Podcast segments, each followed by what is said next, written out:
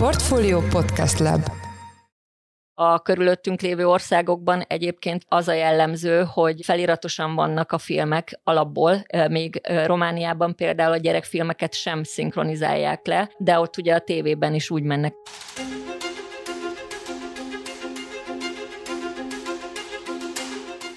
Sziasztok, ez a Portfolio heti podcastja július 5-én szerdán, én Orosz Márton vagyok a műsor házigazdája. Jócskán benne járunk a nyári mozi szezonban, ami jellemzően május végén, június elején kezdődik és szeptemberig nyúlik, és ami azért is fontos a forgalmazók és a mozi üzemeltetők számára, mert a teljes évi mozis bevétel szignifikáns részét hozza, a legnagyobb blockbustereket, azaz sikerfilmeket a nyári és a karácsonyi szünetre időzítik. Idén már voltak nézőmágnes filmek a mozikban, például a Galaxis őrzői harmadik része, a Super Mario Brothers, a Halálos Iramban 10, a Kis Hableány élőszereplős változata vagy a legújabb Transformers, de a nyári java még hátra van, úgyhogy van miről beszélgetnünk mai vendégemmel, Buda Andreával, a Cinema City marketing és kommunikációs igazgatójával. Szia Andi, köszöntelek a stúdióban. Szia, én is üdvözlök mindenkit. És hát kezdjük rögtön egy breaking news A napokban volt egy bejelentésetek, amire hát azt hiszem, hogy nem csak én jöttem izgalomba, hanem talán sokan mások, legalábbis az én baráti köröm biztosan. Nem tudom, kitalálod de hogy mi volt ez. Szerintem az, hogy a Mission Impossible lesz majd IMAX-ben felirattal. Így van, én megnéztem, hogy utoljára talán tíz évvel ezelőtt volt a Gravity, ami feliratosan ment, és hát azóta az összes mozis fórumon mindenki, a mozirajongók persze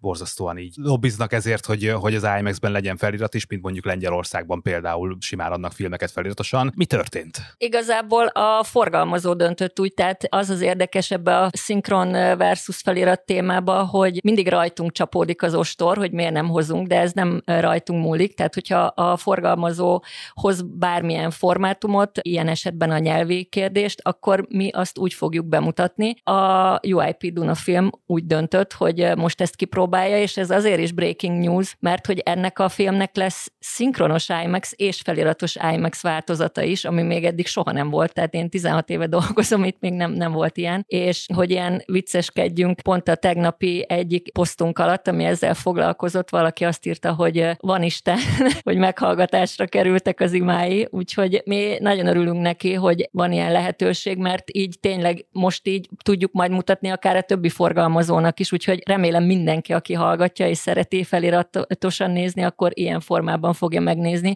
mert eh, amit tudni kell ezzel kapcsolatban, hogy nyilván a mozi is egy biznisz, azért is vagyunk most itt szerintem, hogy beszélgessünk erről. A forgalmazók mindig azt nézik, hogy eh, oké, okay, akkor eh, mit tudnak kihozni egy változatból, és a feliratos kópia az ugyanúgy pénzbe kerül nekik plusz pénzbe, és akkor azt kell nézni, hogy mikorra jön meg ennek a megtérülése, úgyhogy ez most egy nagy kérdés, mert az IMAX kópia az alapból drágább, mint egy, egy sima, és vannak olyan forgalmazók, akik ezt így rendszeresen csinálják, hogy mind a két változat van, de ez nem annyira jellemző, és mondom, IMAX-ben még soha nem volt. Hát akkor egy kis reklámot csapjunk itt ennek a filmek, tehát arra kérjük a hallgatóinkat, akik szeretnek feliratosan eredeti nyelven filmet nézni, menjenek el IMAX-be, hát ha ugye Christopher Nolan oppenheimer amit ő IMAX kamerára is forgatott, ott is meggondolja magát a forgalmazó, és esetleg behoz egy feliratos változatot. Lobbizunk érte nagyon csak ennyit mondok. Jó úton haladnak a tárgyalások ezzel kapcsolatban, remélem, hogy lesz ilyen változat. Egyébként akkor az látszik a számokból, hogy a, hogy a magyar nézők még mindig Rékasi Károly hangján akarják Tom Cruise-t látni, és kevésbé nyitottak a feliratos filmekre, nem nő föl az a nemzedék, aki már mondjuk jobban beszél angolul, és érdekli őt az eredeti hang is. A nemzedék lassan nő fel, tehát hogy ez a szám azért változik. Nekünk legutoljára úgymond reprezentatív kutatás 2018-ban volt ezzel kapcsolatban, akkor az jött ki, hogy 78 8%-a a magyaroknak preferálja a szinkronost,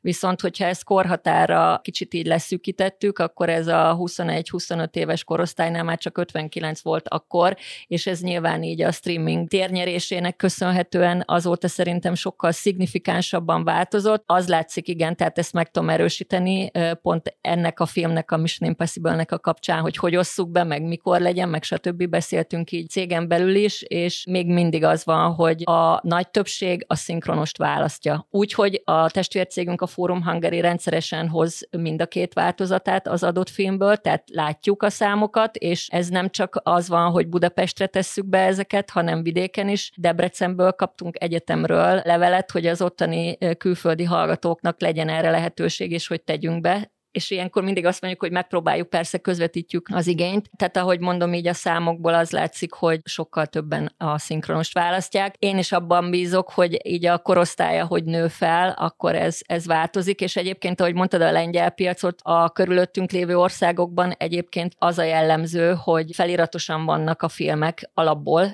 még Romániában például a gyerekfilmeket sem szinkronizálják le, de ott ugye a tévében is úgy mennek nálunk, meg ugye 80 éves volt, azt a magyar szinkron, tehát hogy ez nagyon elterjedt. Hát akkor két filmet már említettünk is, ugye a Mission Impossible következő részét és, a, és az Oppenheimer, de akkor nézzük már meg egy kicsit akkor filmek szempontjából, hogy hogy néz ki az idei nyár, mik azok, amik előttünk állnak és jönnek itt a következő hetekben, azért azt gondolom, hogy blockbusterekből nem lesz hiány. Már elindult az útján az Indiana Jones, kasszasiker várományos filmnek tartjuk, lesz még a Barbie, az szerintem érdekes film lesz minden szempontból, annál is inkább, hogy a Barbie és az Oppenheimer egy héten fog kijönni, és ilyen még szintén nem volt, hogy két ekkora nagy stúdiós film egyszerre jöjjön be. Kíváncsi vagyok, hogy mi lesz ebből.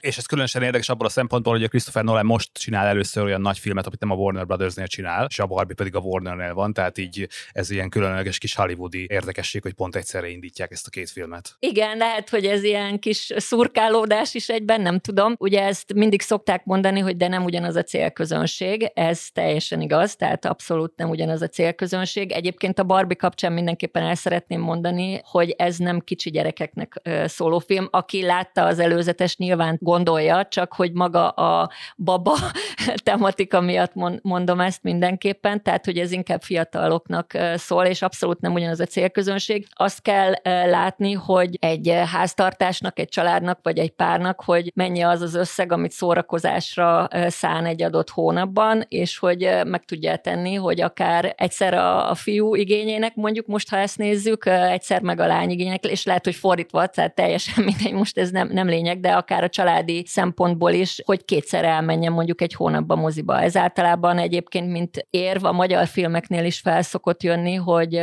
próbáljunk picit így segíteni a forgalmazót abban, hogy mikorra hozzon be egy magyar filmet, hogy, hogy ne üssön ki egy Hollywoodit, mert ha más nem, akkor csak a kampány részét, hogyha nézed, sajnos nem ugyanazokból az eszközökből dolgoznak marketing büdzsé szempontjából. Mik lesznek még akkor a nyáron? Majd mindjárt is visszatérünk a, a jegyárakra, meg a családi büdzsékre, de hogy akkor lesznek-e még olyan blockbusterek, amikre érdemes figyelni? Jönni fog még a Gran Turismo, amit itt forgattak Magyarországon, úgyhogy az szintén így érdekes lehet, annál is inkább, hogy ugye ez is egy játék adaptáció, és most a múlt évben, amik jöttek, és ilyen meglepetésfilmek voltak, hogy nem ilyen következő része valaminek, azok ilyen típusú filmek voltak, például az Uncharted, az egy teljesen nagy meglepetés volt mindenki számára, hogy ilyen jól teljesített, akár a Super Mario-t is, hogyha most nézzük, ugye az most eddigi top 10-be biztos, hogy benne van nézettségbe, és horrorba is jók leszünk, aztán így az ősszel meg még jönnek így magyar filmek is. Hogyha egy kicsit itt leragadunk ennél a témánál, hogy az látszik mindenfelől, hogy, hogy szinte csak a folytatások, az előzményfilmek, a feldolgozások tudnak kasszát robbantani, és aztán talán majd, majd jön egy Christopher Nolan, aki hoz egy eredeti filmet. Ez a trend, ez akkor úgy tűnik, hogy, hogy egyáltalán nem lankad, és továbbra is a képregényfilmek, a játékadaptációk, a különféle előzmények és folytatások dominálják a mozis piacot? Van ez az irány, igen, tehát a Marveleket, a DC-ket, hogyha nézzük, bár most ugye pont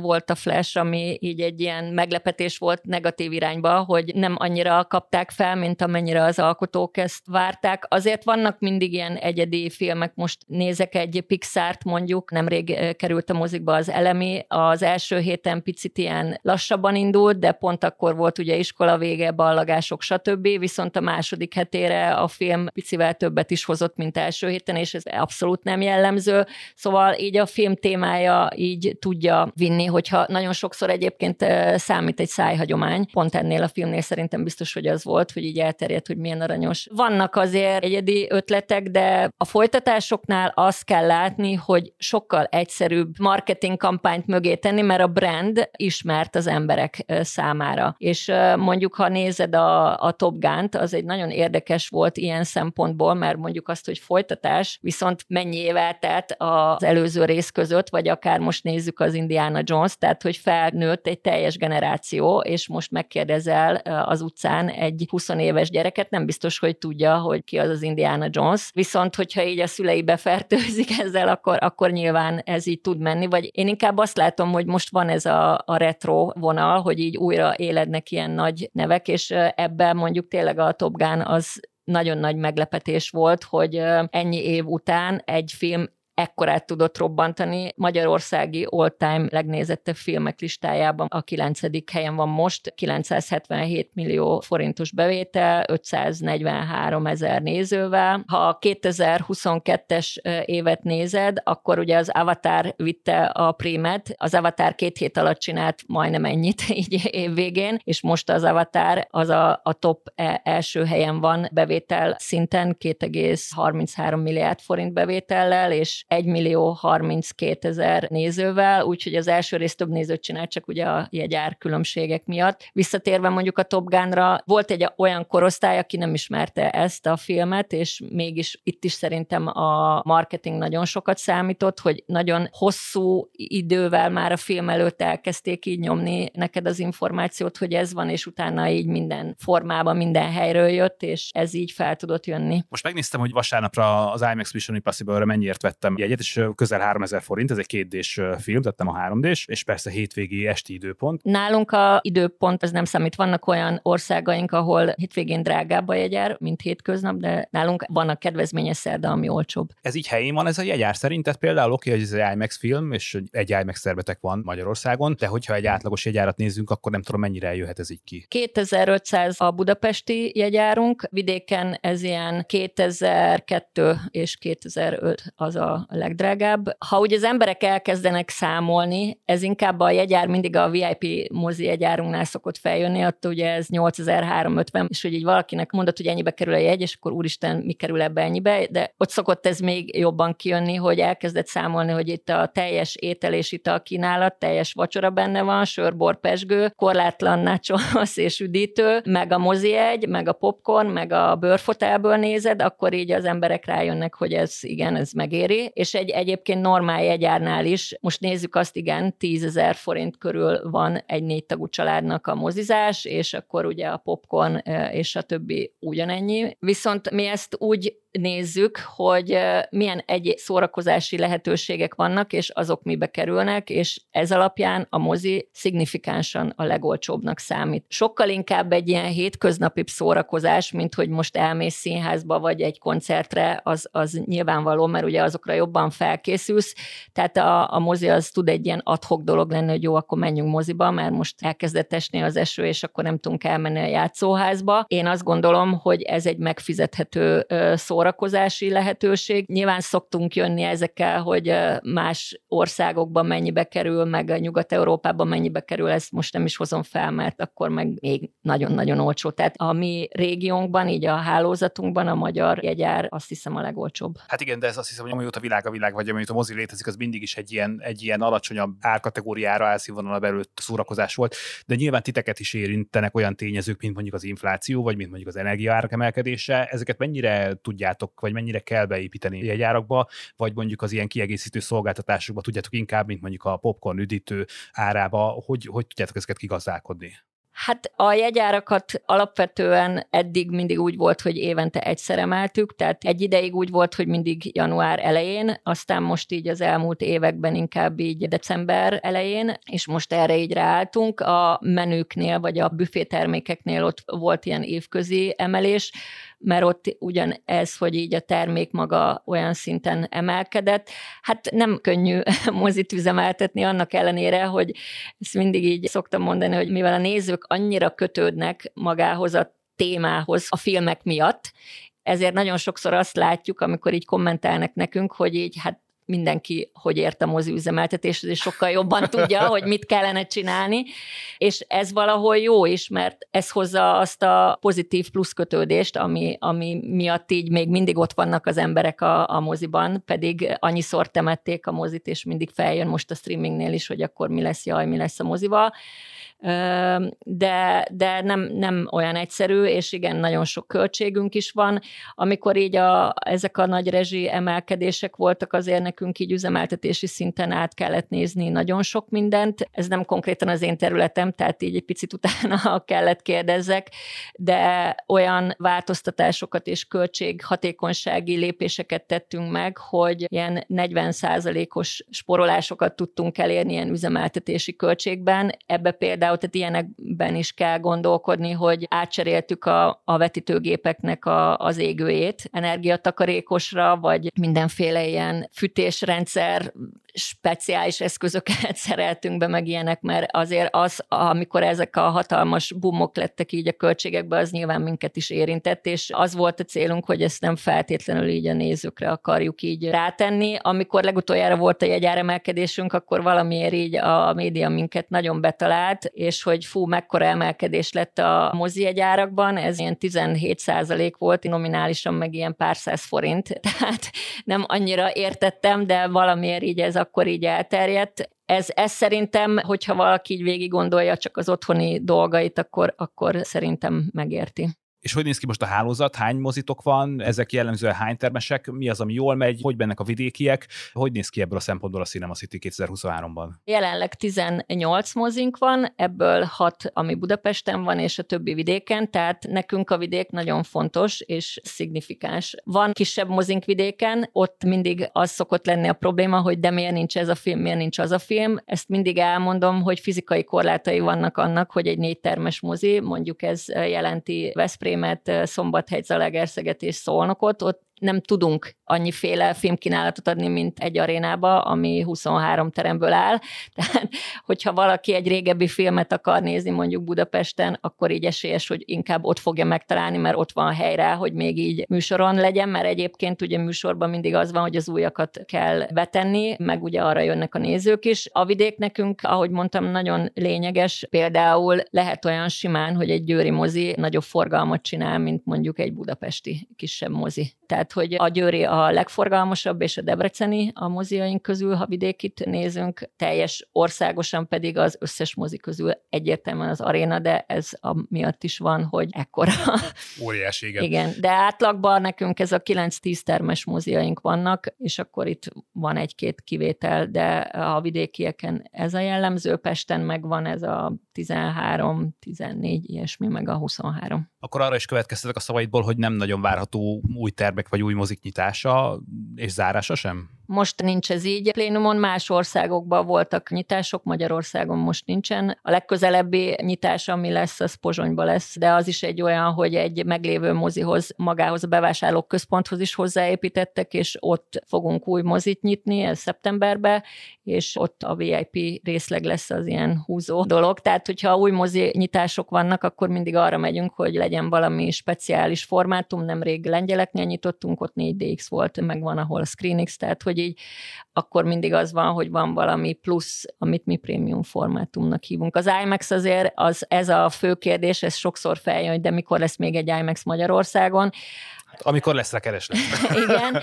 Kereslet az van egyébként, ezt így büszkén mondom mindig, hogy a Magyarország Budapesti IMAX a, a mi hálózatunkban a legjobban menő IMAX, tehát a legnagyobb forgalmú ugye nyilván egyik legrégebbi is mondjuk, de, de hogy itt, itt ez így valahogy úgy sikerült felépíteni ezt a formátumot, hogy amikor mondom, utoljára kutatás volt, akkor is az jött ki, hogy az emberek a legjobb mozi élménynek az IMAX-et tartják de hát ez akkor lesz, hogyha mondjuk van egy olyan hely, meg nyilván most azért még így a befektetésekkel ilyen szinten kicsit így odafigyelve bánunk, de ugye az arénát, mint épületet, hogyha nézed, akkor van egy ilyen hatalmas kocka, és utána egy hosszú téglalap, a hatalmas kocka az, ami az IMAX, tehát ez úgy lett hogy oda IMAX fog menni. Tehát, hogy ezt azért ilyenkor így még egy VIP termet át lehet alakítani, mint például a Mamutba utoljára, ott az volt, hogy egy 200 fős teremből építettünk egy 87 fős VIP termet, ugye, hogy a nagyobbak a székek, meg más a dőlészök, stb., vagy egy ScreenX termet úgy csináltunk meg, hogy egy meglévő terembe oldalra is vásznakat tettünk be, meg ilyenek, tehát az így egyszerűbb, de egy, egy IMAX-et csinálni azért ahhoz más feltételek is kell. Persze. Igen. És hogy győzitek munkaerővel egyébként ilyenkor nyáron több kollégára van-e szükségetek például, akik a büféket üzemeltetik, vagy a jegyeket osztják ki, vagy, vagy jegyeket árusítják, vagy akik ellenőrzik a jegyeket, dolgoztak-e például diákmunkásokkal? Hogy néz ki ez a ti szemszögetekből? Mi nagyon régóta diákmunkásokat foglalkoztatunk, tehát a, nálunk a cégben az állandó alkalmazottak, hogyha a testvércégeket is nézzük, mondjuk egy céges bulin ilyen 100x ember van, a többi akár 1000 plusz, ők diák foglalkoztatottak. Nem egyszerű, egyébként ezt így más cégektől is hallom, hogy találni diákokat. Végülis találni lehet, hogy egyszerűbb inkább megtartani, meg hogy ilyen lojalitást kialakítani, mert valahogy így ezt hallom más bizniszekben dolgozóktól is, hogy így a, a diákoknál vagy a fiataloknál ez a fluktuáció sokkal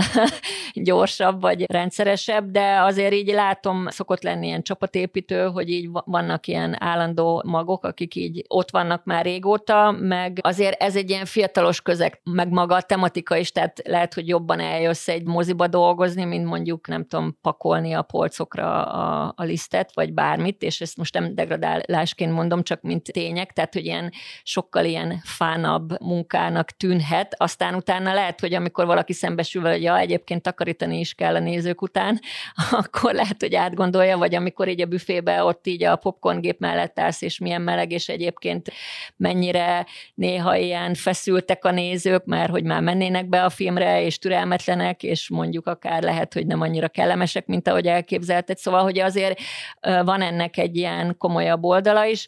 Nem egyszerű, de azért vannak emberek, tehát hogy így ezzel nekünk nincsen probléma. És hogyha nekik lejárt a műszak, akkor utána tudnak szabadon filmezni. Egyébként gondolom, ez mindenkit ez érdekel ez a kérdés, vagy, vagy köztük mondjuk, aki takarítania kell a termet, egyébként akkor ő a filmek utolsó 10 percét ezerszer végignézi? Hát ha igen, olyan nálunk pozíció nincs effektív, hogy teremfigyelő, kivéve, hogyha mondjuk ilyen, ezt a stúdió kéri, hogy ilyen látóval kell ilyen anti dolog miatt, de ugye akkor nekem nézőket kell nézni, nem a básznat. Igen, van olyan, hogy így sokszor látja a filmnek a végét, úgy, hogy állandóan filmeket nézzen valaki, én sem nézek állandóan filmeket, inkább nekik van többször ilyen csapatépítő jelleggel szintén, hogy megbeszéljük a forgalmazóval, és akkor ilyen, akkor hozhatják a valaki partnerüket, vagy valami, és így megnézhetik így a premier hetében mondjuk a, az adott filmet. Nyilván nem szombat este, tehát, hanem mondjuk hétfőn, de, de ilyen, ilyenek vannak. A, a tesztelés, a filmeknek a tesztelése az a mozivezetőknek a feladata, tehát hogy ezt, azt nem a diákok nézik. Ugye itt azért van egy ilyen kalózkodás elleni védelem is, tehát hogy az úgy néz ki, hogy a filmek, mondjuk megkapunk egy DCP-t, és akkor hiába ott van nálunk a film, nem tudjuk lejátszani, mert csak x idő után él a kulcsnak hívják egy ilyen számkód, ami alapján el tudjuk indítani a gépen a filmet. Ez a DCP a digitális kópiát jelenti, amit a mozi gépbe helyeztek be tulajdonképpen, és az vetíti a filmet. Igen, igen, tehát nem lehet nézni feltétlenül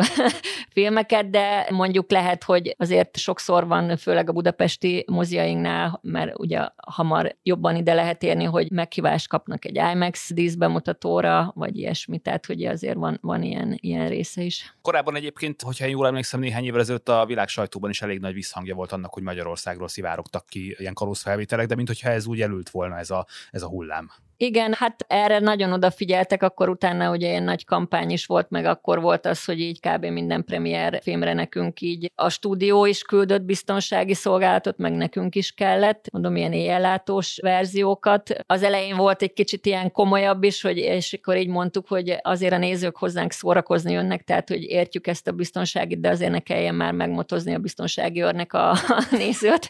De most igen, úgy tűnik, hogy ez így elült. Maga a kalóz formátumok léteznek, tehát hogy valahonnan felveszik. Ez akkor most lehet, hogy nem Magyarország. Egyébként hallottam olyat, hogy Amerikában voltak olyan próbálkozások, hogy valamilyen ilyen, nem tudom, elektronikai eszközzel érzékelték, hogyha valaki ilyet csinál, és leállt a film, és ráment egy reflektor.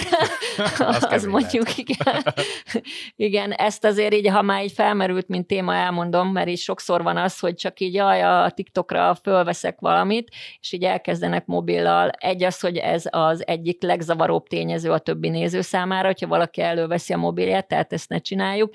Másik, hogyha ezt mondjuk valaki észreveszi és jelenti, akkor ez komoly rendőrségi ügy kell, hogy legyen utána, és akár ilyen, hát nem tudom, hogy börtöne, de hogy ilyen lehet az is, hogyha olyan tartalom van nála, tehát hogy ez még szórakozásból se vegyék fel. A beszélgetésünk végéhez közeledve nem akarok megkerülni egy fontos témát, ez a streaming természetesen. Azt látjuk azért, hogy most már Magyarországon is 5-6 komoly streaming platform platform elérhető, és egyre több szinkronos, de azért sok feliratos film elérhető és sorozat is tartalom, és azt is látszik, hogy nagyon komoly rendezők igazolnak le ezekhez a platformokhoz. Hogy mást említsek, a Russo testvérek, akik korábban például az Avengers rendezték, és ezzel vártak világhírűvé, ők most már több platformon is rendeznek, producerelnek filmeket, sorozatokat. Kicsit megnyugodott ez a dolog, látszik-e már az, hogy hol húzódnak itt a határok, és mennyire konkurencia a streaming és a mozi? Ti egy kicsit mondjuk megnyugodtatok-e abból a szempontból, hogy az látszik, hogy a nézők nem fognak elpártolni a mozitól? Mondhatjuk azt igen, hogy átalakult és egyben megnyugodott. Kezdjük onnan, hogy ugye a Covid mikor bejött, akkor nem volt a nézőknek más filmnézési alternatívájuk, csak ez már, mint a streaming, ugye a mozi kiesett teljes mértékben. Tehát, hogy akkor ugye csak az volt. Most, hogy visszajött, az elején sokkal nehezebb volt visszaállni, és azért nagyon sok köszönhető ilyen nagy neveknek, mint Tom Cruise, meg Christopher Nolan például, akik már a Covid alatt is ezzel nem házaltak, de hogy ezt az üzenetet képviselték, hogy ők a filmjeiket mozivászonra csinálják, és ott akarják nézni. Hát értsd, ahogy az elején pont említetted, a Warner versus Universal, Christopher Nolan, ez pont egy ilyen miatt történt, ugye, hogy ő átment, mert nem úgy sikerült bemutatni az ő filmjét, ahogy ő ezt így szerette volna. Ő egyébként tényleg ilyen nagyon nagy IMAX fanatikus grafikus, tehát a filmeket is IMAX kamerával készíti. Ez a rész így nagyon lényeges, és ez segít a moziknak. Vagy a, akár a Top Gun-t nézzük, akkor a lehetőség megvolt, miután letelt az az ablak, amiről majd mindjárt fogok beszélni, hogy így kikerüljön streaming platformra, viszont Tom Cruise nem engedte, és még sokkal tovább a mozikban tartotta, mert ő is hisz abban, hogy ezt moziban kell nézni. Ami látszik, hogy változás, az az, hogy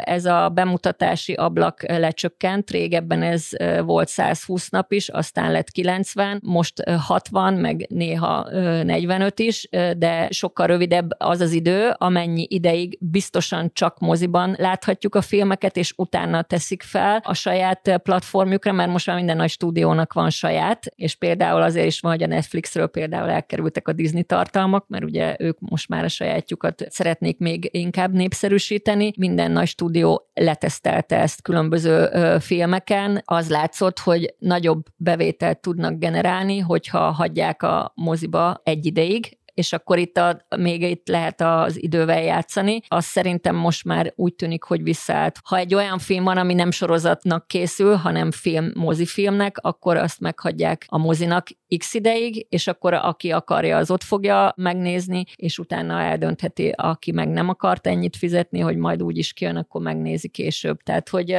ezt mindig a néző dönti el, és a, a számokból azért most már látszik, hogy a, a nézők, hogyha olyan a tartalom, ami őket nagyon érdekli, akkor el fognak menni a moziba, tehát hogy sem a jegyár, sem más nem fogja így eltántorítani őket. Meg azt kell látni, hogy azért így otthon nem akarsz ülni állandóan, tehát hogy nagyon különleges és nagyon jó tartalmak vannak, és ugye ezek a nagy rendezők ehhez is hozzásegítenek, hogy olyan dolgokat lássál, ami pont a moziban nincsen. Viszont a mozi azért is jó, mert hogy egy otthonon kívüli szórakozási lehetőség, mint ahogy étterem versus otthon főzök magamnak, tehát hogy ide fel kell öltözni, rá kell készülni valamennyire, nem annyira, mint egy színházra mondjuk, ahogy az előbb beszéltük, de hogy ez egy program, és ezt a programot nem váltja ki az, hogy otthon nagy nagyon kényelmes a kanapéd, nagyon nagy a tévéd, de nem ugyanazt tudja technikailag sem adni. Sosem fog úgy szólni, és egyébként légkondi is van a moziban, azt se felejtsük el, hogy nyáron az is egy nagy előny. Én köszönöm szépen Buda Andrának, a Cinema City marketing és kommunikációs igazgatójának, hogy itt volt velünk a stúdióban, és ez volt a Portfolio heti podcastje július 5-én szerdán. Ha tetszett az adás, akkor iratkozz fel a podcast csatornánkra, és keres minket minden olyan felületen, ahol podcastet hallgatsz. Köszönjük a figyelmet, jövő héten új adással jelentkezünk, sziasztok!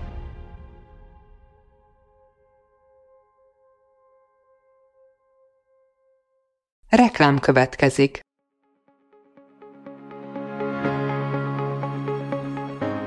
Raúl Müller Lajos vagyok, az Agrárszektor főszerkesztője. Májusban két tematikus konferenciát is rendezünk Kecskeméten az agrofood szektor szereplőinek. A május 22-én tartandó Portfolio Agrofood 2024 konferencia az élelmiszeripari vállalkozások, beszállítóik, a szolgáltató cégek és a kereskedők számára nyújt egyedi betekintést az aktuális trendekbe. A május 23-án megrendezendő Agrofuture konferencia pedig egyedülálló módon tematikus formában foglalja össze a hazai agrárgazdaság fenntarthatósági követelményeit és innovációs lehetőségeit termékeit. Jöjjön elő is, részletek és jegyek a portfolio.hu per rendezvények oldalon.